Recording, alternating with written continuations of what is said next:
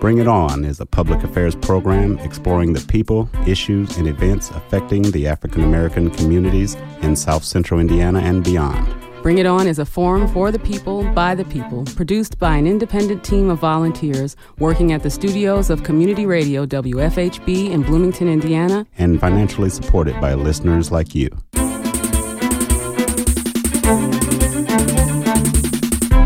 Good evening. I'm Cornelius Wright, and welcome to Bring It On. We're a multiple award winning show celebrating over 13 years as Indiana's only weekly community radio show committed to exploring the people, issues, and events affecting African Americans. Good evening. I'm Roberta Radovich.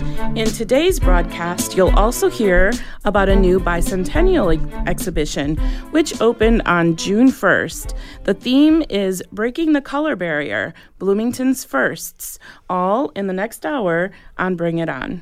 But first, since 1971, Middle Way House has been providing services to people in crisis.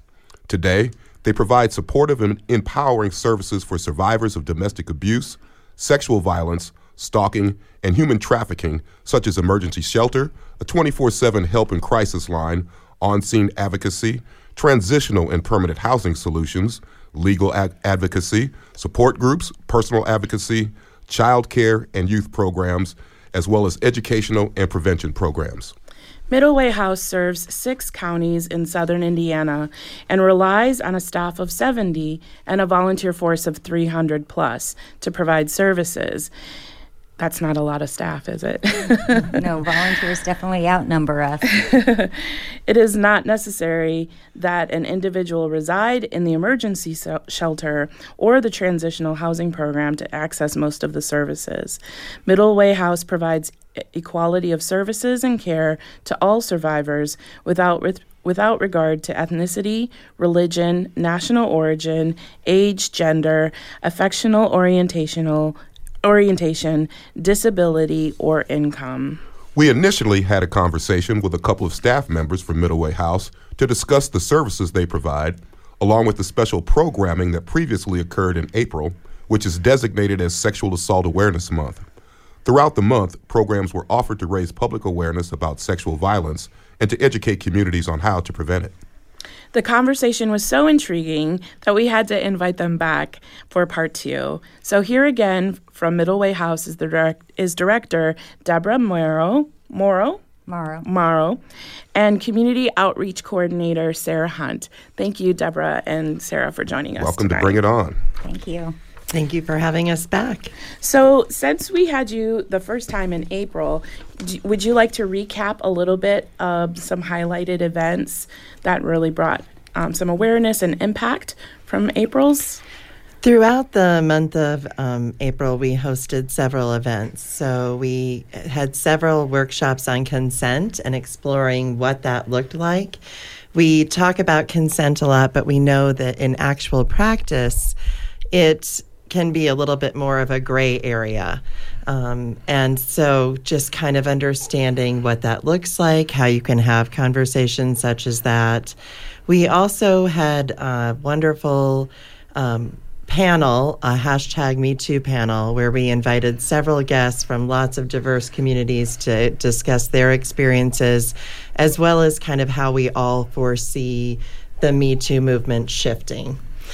Then we had another workshop called um, Your Friend Just Caused Harm, What Next? Because we know that many people experience sexual violence at the hands of someone they know. This myth of a stranger hiding in the bushes um, really has proven to be inaccurate. We know most people experience sexual violence at the hands of the people we know, which also means that in many cases we will know someone who has been accused of perpetrating violence. And how do we respond then? Because it's much harder for some reason. It's it's a strange response when we know that these things happen um, from people we know, but then when it's someone we know that caused harm, how do we move forward from there? Okay. And also looking into a little bit about the transformative justice movement, because n- not everyone wants to move forward legally. And our system really isn't capable of prosecuting every case of sexual violence as well. There's not enough room. You know, that's an interesting point. Uh, we were kind of talking a little bit before the show. Let's say you're walking down the street, you're in a restaurant, just out in general, and you see something physical happening between a man and a woman. And, you know, obviously call 911 and, and get the authorities there, but something needs to be done then and there. What should a person do? I think it's complicated because you could be putting the survivor as well as yourself in more danger if you just intervene.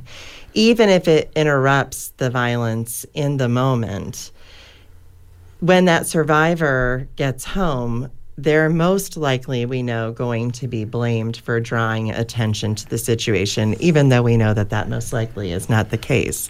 And I'm sure Deborah has many thoughts to flesh that out as well. I can see her nodding.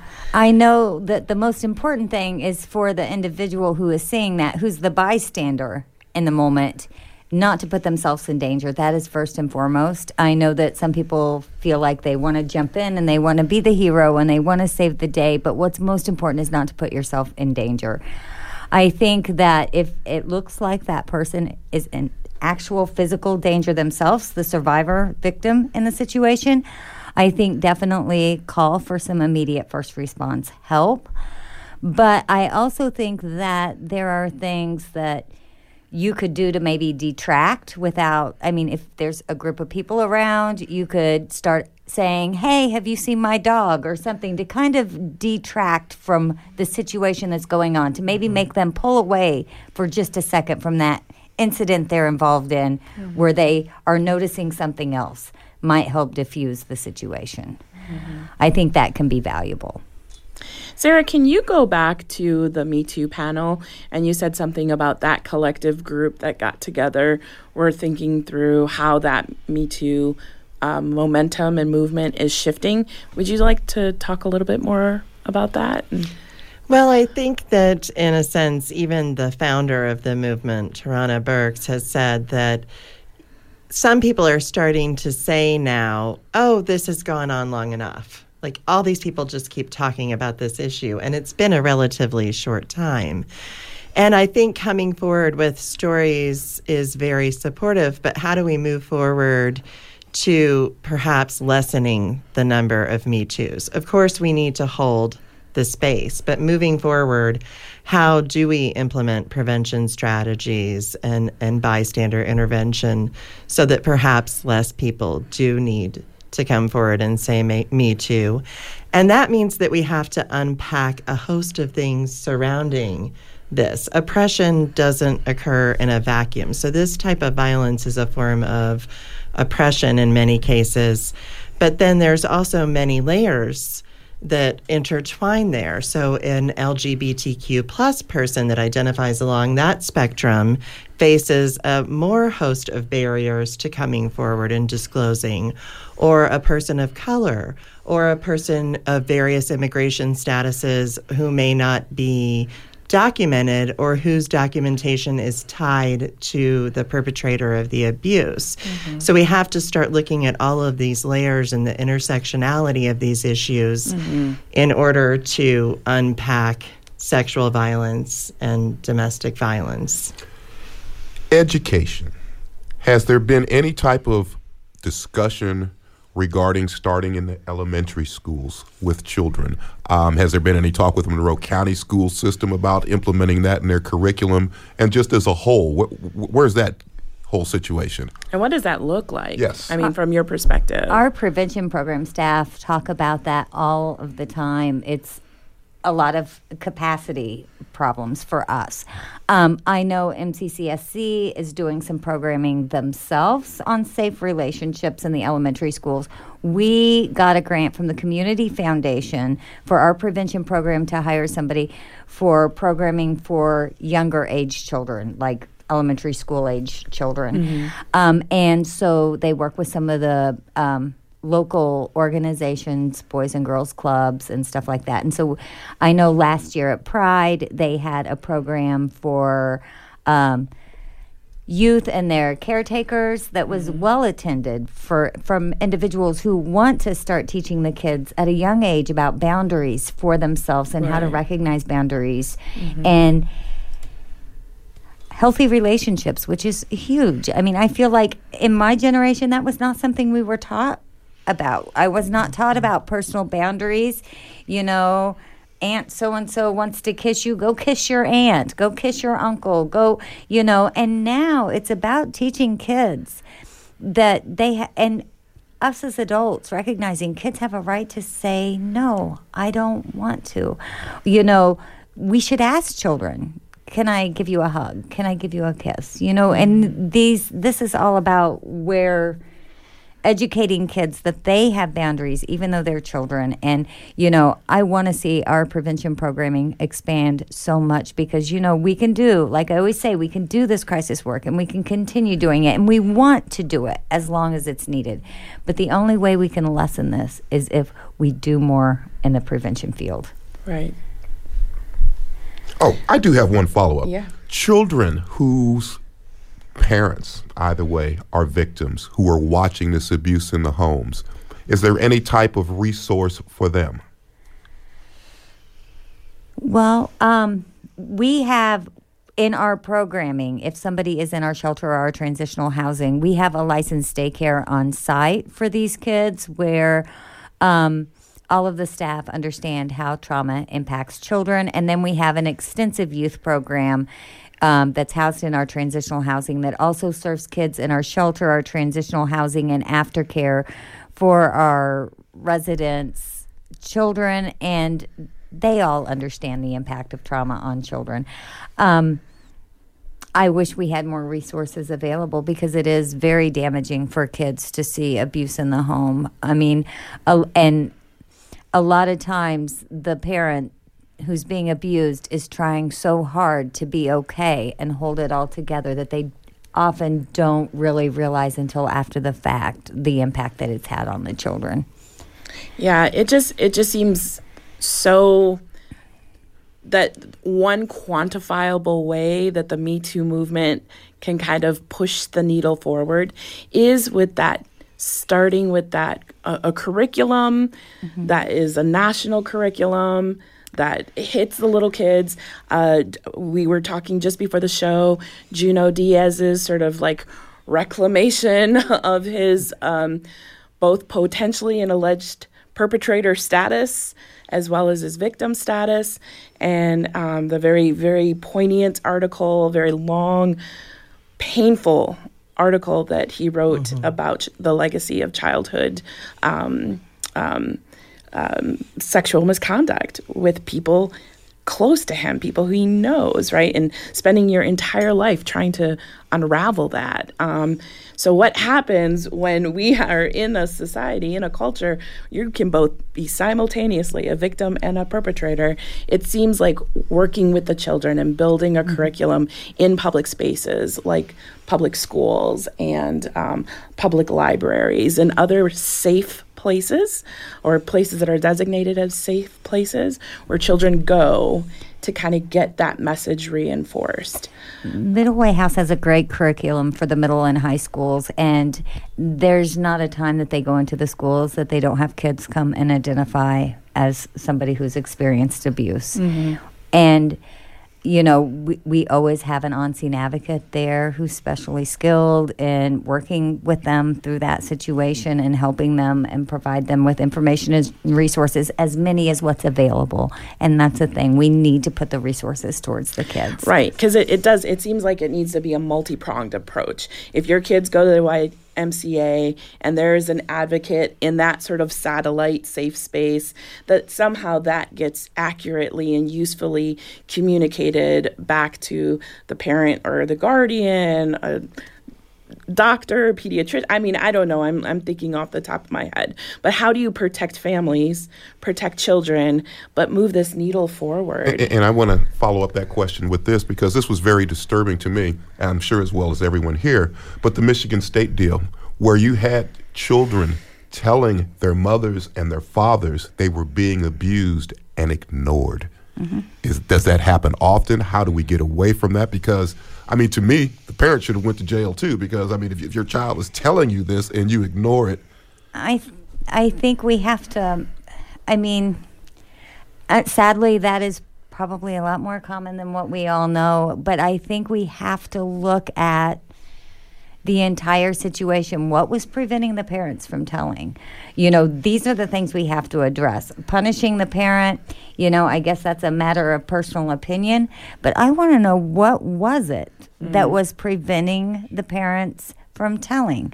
When you look at all of the types of cases where this has happened, I mean, in religious communities where this has happened, mm-hmm. you know, parents protected. I mean, if it was a small town, they may not disclose because they're protecting their family right. status in the community. Mm-hmm. They don't want to be the one person who tells because, you know, abuse is often this great secret, you know, and if you're the one person who tells and nobody else comes forward, you're mm-hmm. standing there alone, and that's a pretty scary place to be. So, is that where the parents are stuck? Mm-hmm. Then that's where we need to hope people feel empowered to be that one person standing alone, telling your story and saying, This is not okay. Sarah. Well, and talking in advance too. I think that's where prevention really is, is all of us with, you know, from a young age on but letting people know in advance what they can do if something like this happens mm. because we often don't know or even just if a friend makes a very you know cult, a comment that promotes rape culture like objectifying a woman or um, you know victim blaming things about survivors of sexual assault like what were they wearing? Or maybe they've had too much to drink if they hadn't put themselves in that situation. But when we hear our friends or other people make these comments if we speak up in that moment and say hey that's really just not okay. Uh, and then also, you know, talking about what you can do, what the resources are. Perhaps they didn't feel comfortable for many reasons going forward to law enforcement. There's a host of reasons someone might feel uncomfortable, but just making sure that people in the community know that there are resources where they can reach out and get options. Mm-hmm. Now, speaking of resources, um, you've kind of brought up that you have a volunteer base. And also, I know that you can make a donation. Um, would you like to let our listeners know about your volunteer program, what they can do to help, and also if they can't physically do it and, and want to go into their pocketbook, how they can make a donation? I will tell you that this Saturday we have a volunteer training, and I will tell you we love our student volunteers, but we sure could use some more community volunteers, especially in the summer and in the holidays when students are gone. Mm-hmm. So, our volunteer training is this Saturday at the Bloomington Transit. They have a multi purpose room in there. It starts at 9. You can visit our website. Um, middlewayhouse.org and print up our volunteer application, or we'll have applications there for individuals. But we would really love some people to come and volunteer. And if people are interested in making a donation, they can donate through PayPal on our website, or they can also send us a donation. Um, our address is P.O. Box 95, um, Bloomington, Indiana 47402. Now, are there any other resources besides money that people could donate that would be helpful? Absolutely. We always have a wish list on our website, which we keep up to date, and people can see a list of uh, uh, materials that might be helpful for our child care program or specific items that are needed for maintaining the building or for survivors as well. Okay, now I'm going to put in a little selfish plug. I'm with the Commission on the Status of Black Males, and we have a Read 200 program for the bicentennial and we're going to different places reading books to children. So, is there a time that might be good if there were some volunteers that wanted to come in to read some good stories to the to the kids? You contact us. I will put you in contact with our youth program coordinator and our child care pro- coordinator, and I am sure we'll find a time for you guys to come and read. All right, we're on the uh, on we're on Bring It On tonight on WFHB.org.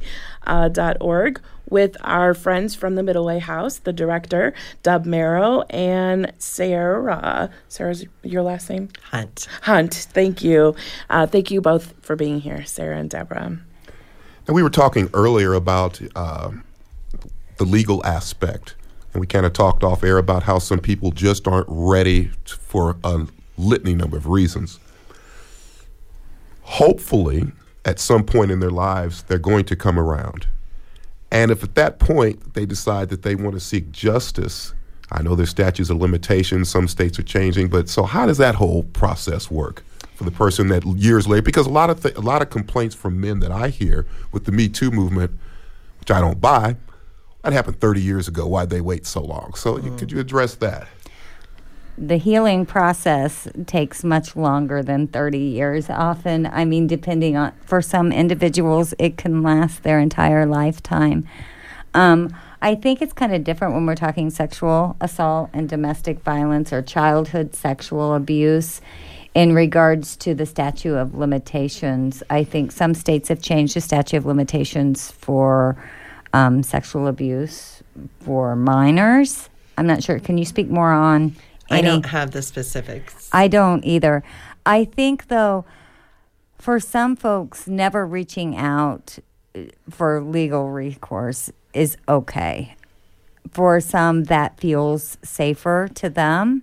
I think even individuals who are experiencing domestic violence, for some, they may be very hesitant to reach out to the police for various reasons. But what Middle Way House wants to do is to make sure that they know they can come and get help from us, whether or not they've gotten any help from the criminal justice system. We provide options, not advice. And we believe that the survivor is in the best decision, you know, the best place to make a decision for themselves about how to move forward. I think that when we're dealing with survivors of domestic violence, it's important to know that leaving is often the most dangerous time. So we know survivors are most likely to be killed in the first two years of exiting a violent relationship. And so by staying, it's easy for us to look in and say, why don't you just leave? But they may be making the very best decision for themselves. So, them calling, we give them options. We can let them know about our support groups. You don't have to even plan to be exiting to attend a support group. And then, in terms of sexual violence, I think that if someone discloses to you, it's important to start by believing to listen to them, to let them know that this is not their fault, to let them know that there are resources out there that can provide options. If someone does choose to go to the emergency room and have a rape kit performed, there are sexual assault nurse examiners who are trained. One of our on scene advocates can accompany someone to the hospital. But also, many people, even if they choose to go that route, never go through the criminal justice process. And I once was, I previously worked at the Protective Order Assistance Partnership. And I once had an intern that someone had dropped a case, a sexual violence case, and they said, I just don't understand why they would do that. But having to go over probably one of the worst nights of your life over and over again and be at the mercy of 12 strangers of believing you is incredibly different. I, I said to that intern, You've known me for a while. You feel really comfortable with me. How would you feel sharing your best sexual experience with me? And they just paused, and I said, I don't want you to tell me. Right. Um, I, I just now imagine sharing that in a in a room with a judge and prosecutors and attorneys and 12 strangers and sharing that and hoping that they believe you. so it's difficult. I'm so glad that you said that because I think that that is such that validating that person's experience. I'm thinking about when you go to the emergency room and you've got to convince 15 people that your stomach does not feel right, you know, mm-hmm. and you've kind of got to go through this litmus test with other people so that they can get some sense that your complaint is legit and valid and you can move through the pipeline of services. And that's with you know, a burst appendix or something, you know, not at all emotionally charged, not at all about damaging your very personhood and your soul. Mm-hmm. And and yet we we expect victims to just sort of like pipe up and tell the first 20 people they see what happened to them like, while they're like, in trauma while they're in trauma like there's no consequence um, at all to that it, it that blows that, my mind. That's where I see so much value in our on scene advocates who can accompany somebody to keep that safe space for them. Right. When they're if they do decide to go to the hospital. And I will say that somebody can go to the hospital if they've experienced a sexual assault and have a rape kit done free of charge if that is a barrier to anybody. Mm-hmm. And that does not mean that they have to turn it into the police. No, they'll hold on to that for, I believe, seven years. And so you have that period of time to decide whether you do want to move forward with a criminal case. In doing a little research, I found something that I was shocked. I didn't I didn't realize. I shouldn't say shocked. And so I'm sure I'm not the only one. But I did not realize that Middle Way House was also a resource for men who have, are victims. And uh, if I didn't know that, I'm sure that several several of our listeners may not. So, could you talk a little bit about the services of, uh, of men who come in and, and just the fact that there are some services for men in this regard? Men can receive any of the services that we provide to women. We serve individuals wherever they are on the gender spectrum. That is very important. You know, we know that it is not just women that experience domestic abuse or sexual assault. And as an agency, we have an obligation to help anybody who's experienced either of those two abuses. Um, we understand that in the past we have kind of been totally associated as being a organization that serves females, and we've worked hard. We've changed our logo a little over a year ago that took the individual out that looked like a woman because they were wearing a dress to help kind of take away that perception. Because the sad thing is i mean there are so many barriers to a male reporting domestic abuse and sexual assault and we need to be a safe space for them and we need to ensure that they feel comfortable coming to us. Now you've got women children who have sex who have experience battery of some sort. Now you have a men also a man also there, and a lot of cases for the women. You know, they're looking at men in, during this traumatic time as I don't want to be around, don't want to deal with. So how does that interaction work? Well, at the same time, we could have a woman in there who is in an intimate partner relationship with another woman who experienced abuse by a woman, and she might be feeling afraid because there's other women there. So I think when our advocates do a great job when people come into our shelter, letting them know that what's important is that everybody here is safe and that we feel safe and, you know, that we are accepting of everybody that's there. And people accept that when they come in. I mean, everybody there is in the same boat and it's hard. And being in a shelter environment is challenging and hard for anybody but it's a shared challenge that they're all facing together. Mm-hmm. Yeah. I I just want to throw this out there, and I realize I'm throwing out kind of um, not an opinion, but just an observation. And I realize you are in the business of practitioners, not necessarily researchers. So I just mm-hmm. want to put a little asterisk there. But I was recently visiting the RAINN website, mm-hmm. rainn.org, and looking at some of their national crime victimization survey um, statistics and conversation. And they said that that victims of sexual assault or assault victims were three to four times more likely to engage in use of marijuana, six times more likely to engage in cocaine use, 10 times more likely to engage in some kind of um, risky recreational drug. So we are having this national conversation. Mm-hmm hysterical pitch about um, the opioid crisis.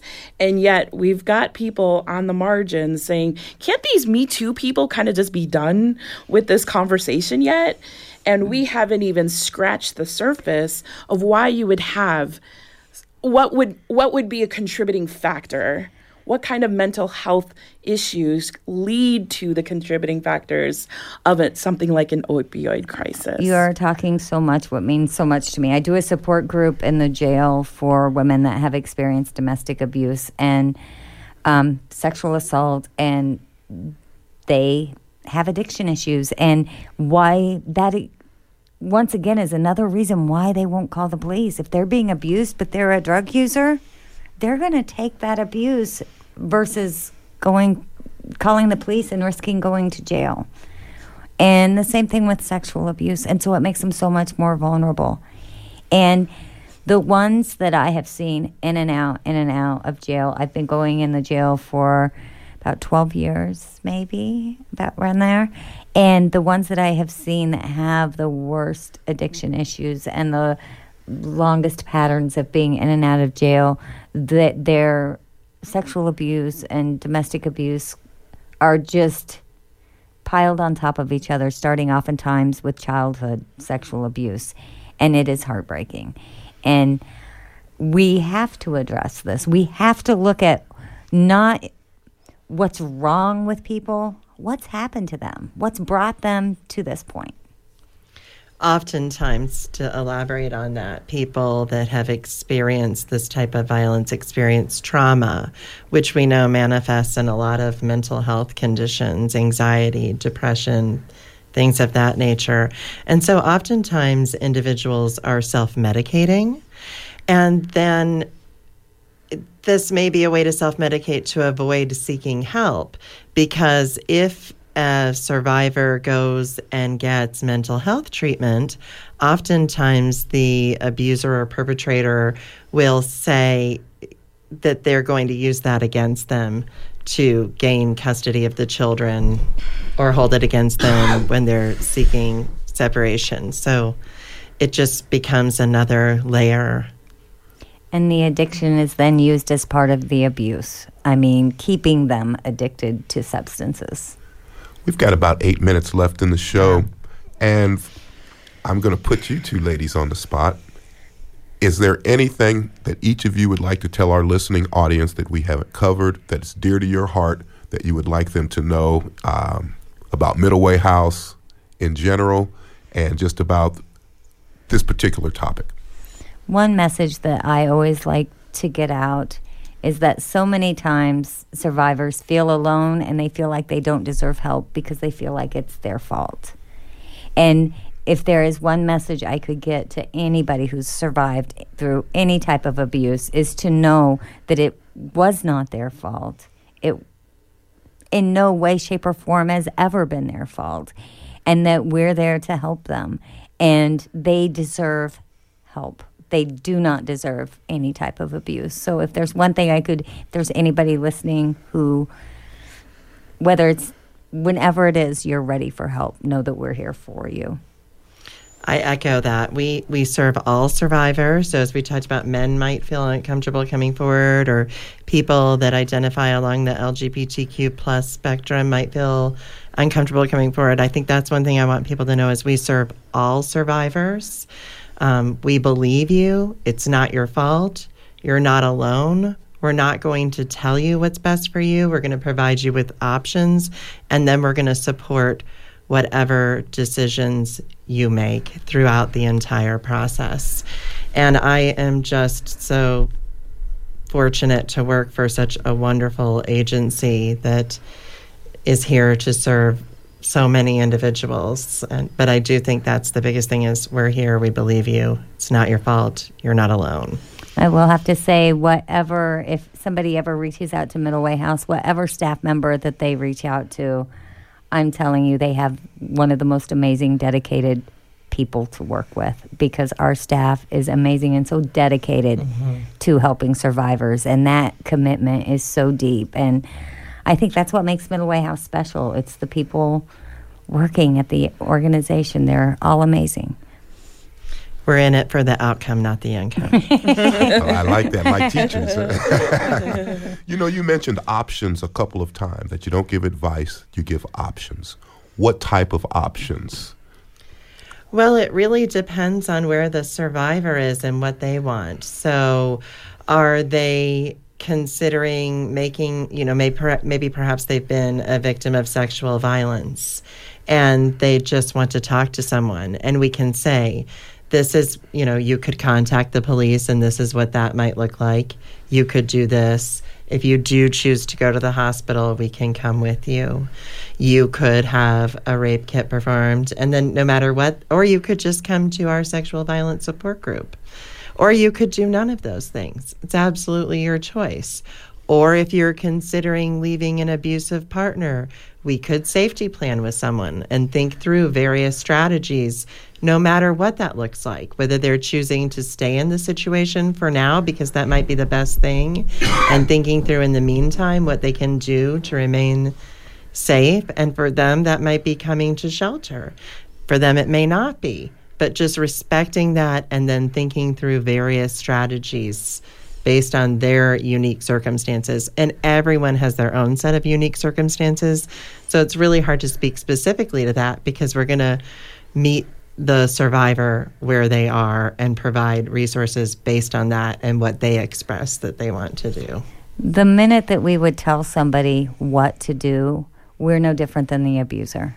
Mm. And that we strive very much to give people their own power back, and that's through making their own decisions.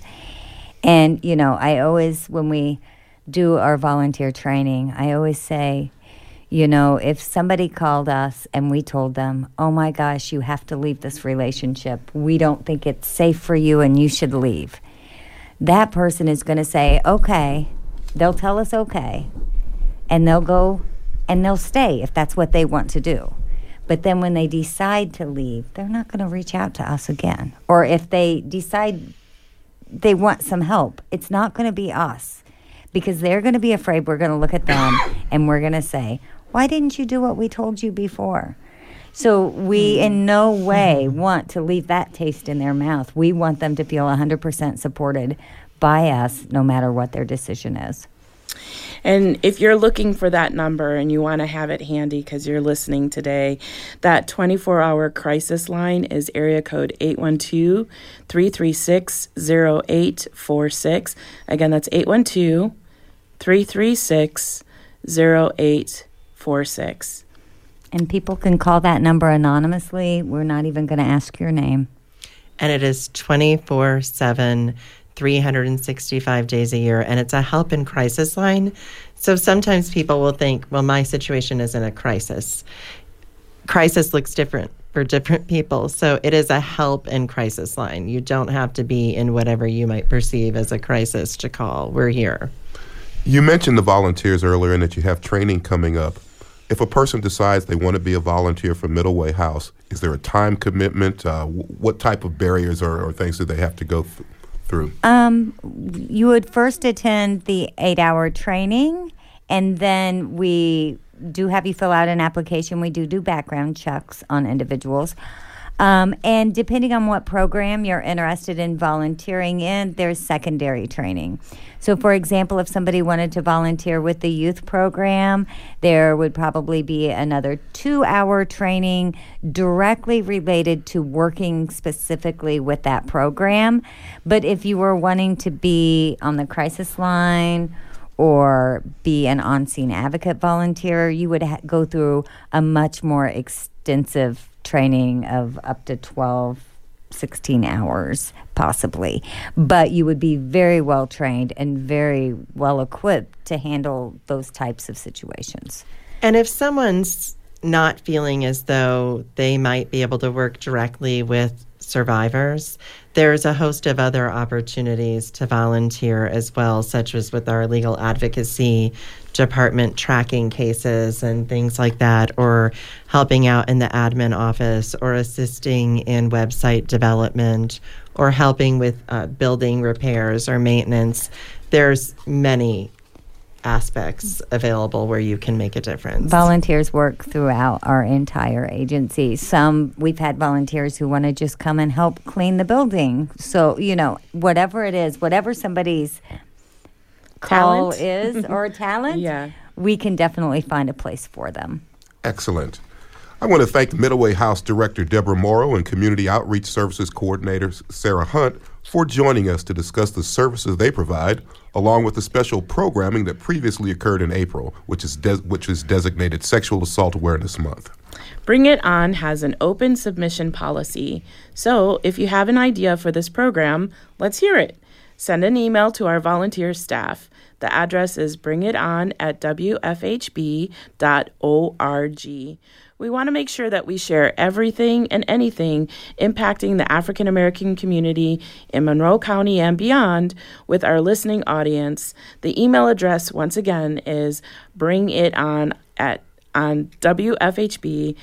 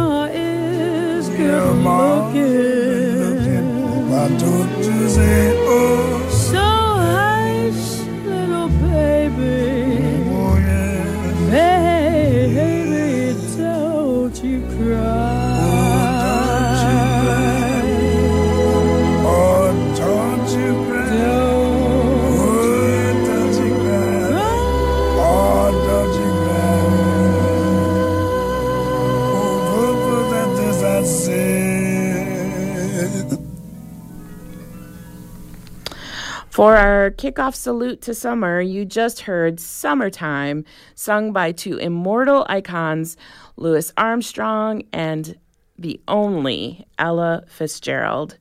Each week through this summer, we'll be playing songs with a blazing hot summertime theme. To keep up with local news and find out what's happening behind the scenes at WFHB, you're invited to like the WFHB Facebook page. Go to facebook.com and search for WFHB. Or you can always visit the WFHB website at wfhb.org slash news. Bring It On is Indiana's only public affairs program dedicated to the African American community here on WFHB 91.3 FM and live on the web at WFHB.org. For Bring It On, I'm Roberta Radovich. And I'm Clarence Boone. Ha ha ha ha. I read the script. I'm Cornelius Wright.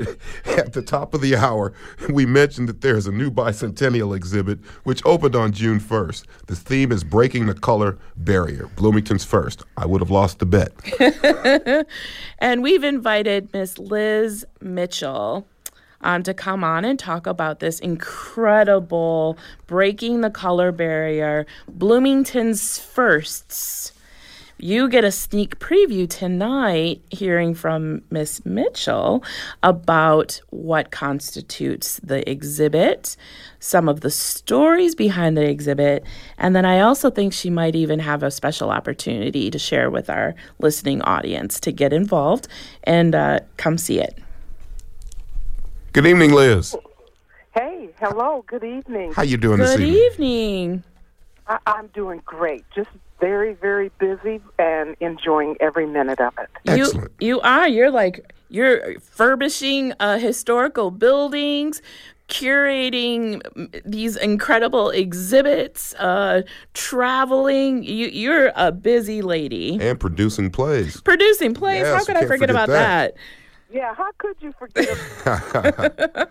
So, Liz, tell us about Breaking the Color Barrier, the Bloomington's first. How did this project come together, uh, and what should we be looking forward to?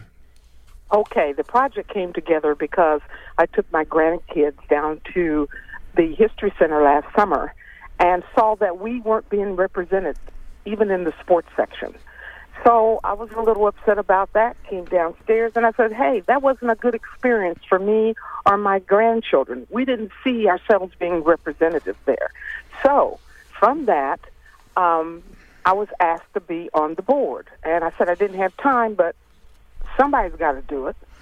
And I gave them a list of things that I thought that the community would be interested in and that would make our community proud, the African American community. So out of that list, the young man that they hired as an exhibit design, he picked Bloomington's first. And that depicts the the first people that uh, are in their field, like the first African American police officer, the first African American uh, fireman, teacher, uh, whatever in their particular fields. So for nine months, um, AJ, that's the young man, we have uh, been trying to get the community involved and loan or donate items that uh, will depict first in whatever field. And I've gone door to door trying to get it. We realize we do have quite a few that participated, but then there were some that chose not to uh, participate. The exhibit is beautiful. AJ did a beautiful job uh, displaying the items that we have. You will be uh, surprised and excited about who all is included in this. And it is about Monroe County. So that's IU as well as uh, the, the people not associated with IU. We've included both. Um, I, I just think it's just it's time. This is the first of many exhibits we have planned and events that will showcase the African American community here in Bloomington, Indiana. Ms. Mitchell, who's one of your favorites? Who's one of your favorite historical figures um, on exhibit in this particular curated display? Oh, I'd have to say George Taliaferro. Why is that? well because I've known him. He has an infectious grin. He's just a lovely man, and what he's gone through uh, for all of us, you know, I consider the first as as paving the way for others, and he most certainly did. Now, you know, in this exhibit, there are quite a few other people that have paved the way to make life easier. Because you know, when you're the first, it's no telling what you're putting up with, and so then the next one come through doesn't have as difficult as as a time as the first. So, I, for me personally, it's Taliaferro. You know, you mentioned something earlier about how you've asked people to uh, participate, and that got me to thinking that you know it's really sad that with a a list of Bloomington's first of black people breaking the color line, that a lot of those people are still alive. It wasn't that long ago. Absolutely. I was just I was just going to s- say something like that. So I'll follow up with Cornelius and say why is why is the time now to think about these firsts? They haven't even gone on home to glory, but why is it important now to capture these firsts? Well, for me it's always been about educating the community. And you need to let people know, you know, in a lot of things when it comes to the bicentennial how many things are we included when we're talking about Bloomington's or Monroe County's bicentennial? Right. So this is one opportunity that we have. Um, not too long ago, there was an article about the land grants, and then they admitted the first African Americans that were involved in the land grants. So I called and said, How could you omit these men? There were two of them, African Americans, and you talk about the land grants here that got Bloomington started, and you don't mention them. So now is the time, tomorrow is the time, next week, next year, every day, every hour is the time to discuss what African Americans have not only done for Monroe County, but for this country. That's right. Right, and Otherwise, we risk being omitted from history. Oh, yeah, we've always been omitted. Indeed. And so if you're not in the history books, what do our children have to be proud of? A lot. But Cornelius and Roberta, they don't know. Right. So if nothing else, uh, this is an opportunity for children to come in there and go, oh, he was the first to do this. Uh, he was the, she did that. Well, I can do it too. We've got a couple minutes left, and uh, do you want to do you want to give a shout out to any of the staff members that helped put this together, and also let our listening audience know about the uh, opening reception on Friday? Okay, the the opening reception is Friday, five thirty. You get to tour it.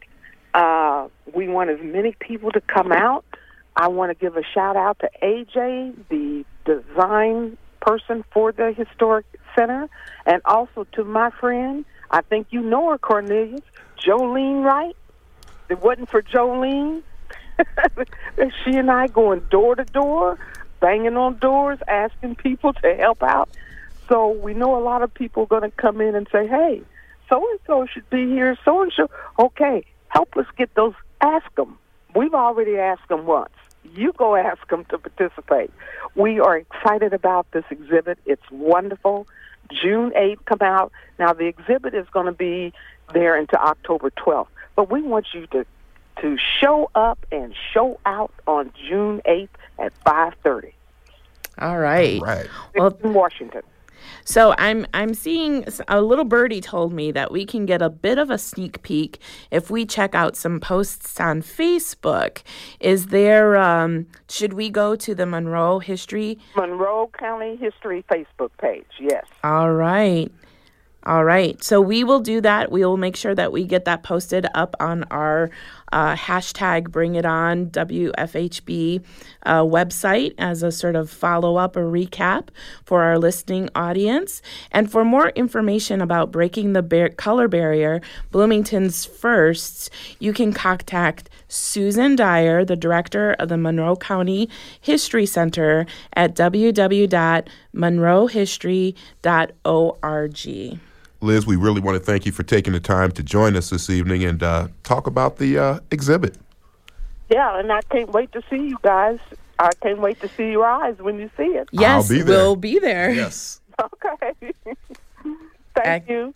Excellent, excellent. Thank you to Miss Liz Mitchell for coming out to talk about the bicentennial exhibit, Breaking the Color Barrier Bloomington's Firsts, which is on display at the Monroe County History Center until October 12th. Our listeners are also invited to invited to the opening reception on this Friday, June the 8th from 6 5:30 as Liz said to 8 p.m. with tours of the exhibit. If you can't make it on the 8th, no worries. The exhibit runs as Roberta said until October the 12th. If you have an event or happening the African American community should know about, please send the info directly to the Bring It On staff. Or if you want additional information about a calendar item that you've heard about tonight, contact us at bringiton at wfhb.org. Our thanks to Middle Way House Director Deborah Morrow and Community Out- Outreach Coordinator Sarah Hunt for joining us to discuss the services they provide, along with the special programming that previously occurred in April, which is designated as Sexual Assault Awareness Month. Our show's producer is Clarence Boone, with help from WFHB News Department Director Wes Martin. Our board engineer is the fabulous Chris Martin. Our original theme music was created by Jamil Effiam with additional background tracks by David Baker. For WFHB, I'm Cornelius Wright. And I'm Roberta Radovich. Tune in next Monday, June 11th at 6 p.m. for another exciting edition of Bring It On, right here on your community radio station, WFHB.